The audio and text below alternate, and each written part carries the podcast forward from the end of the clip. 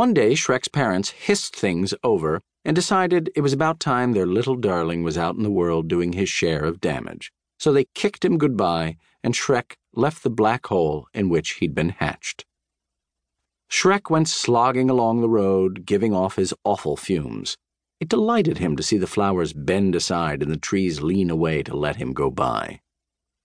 In a shady copse, he came across a witch.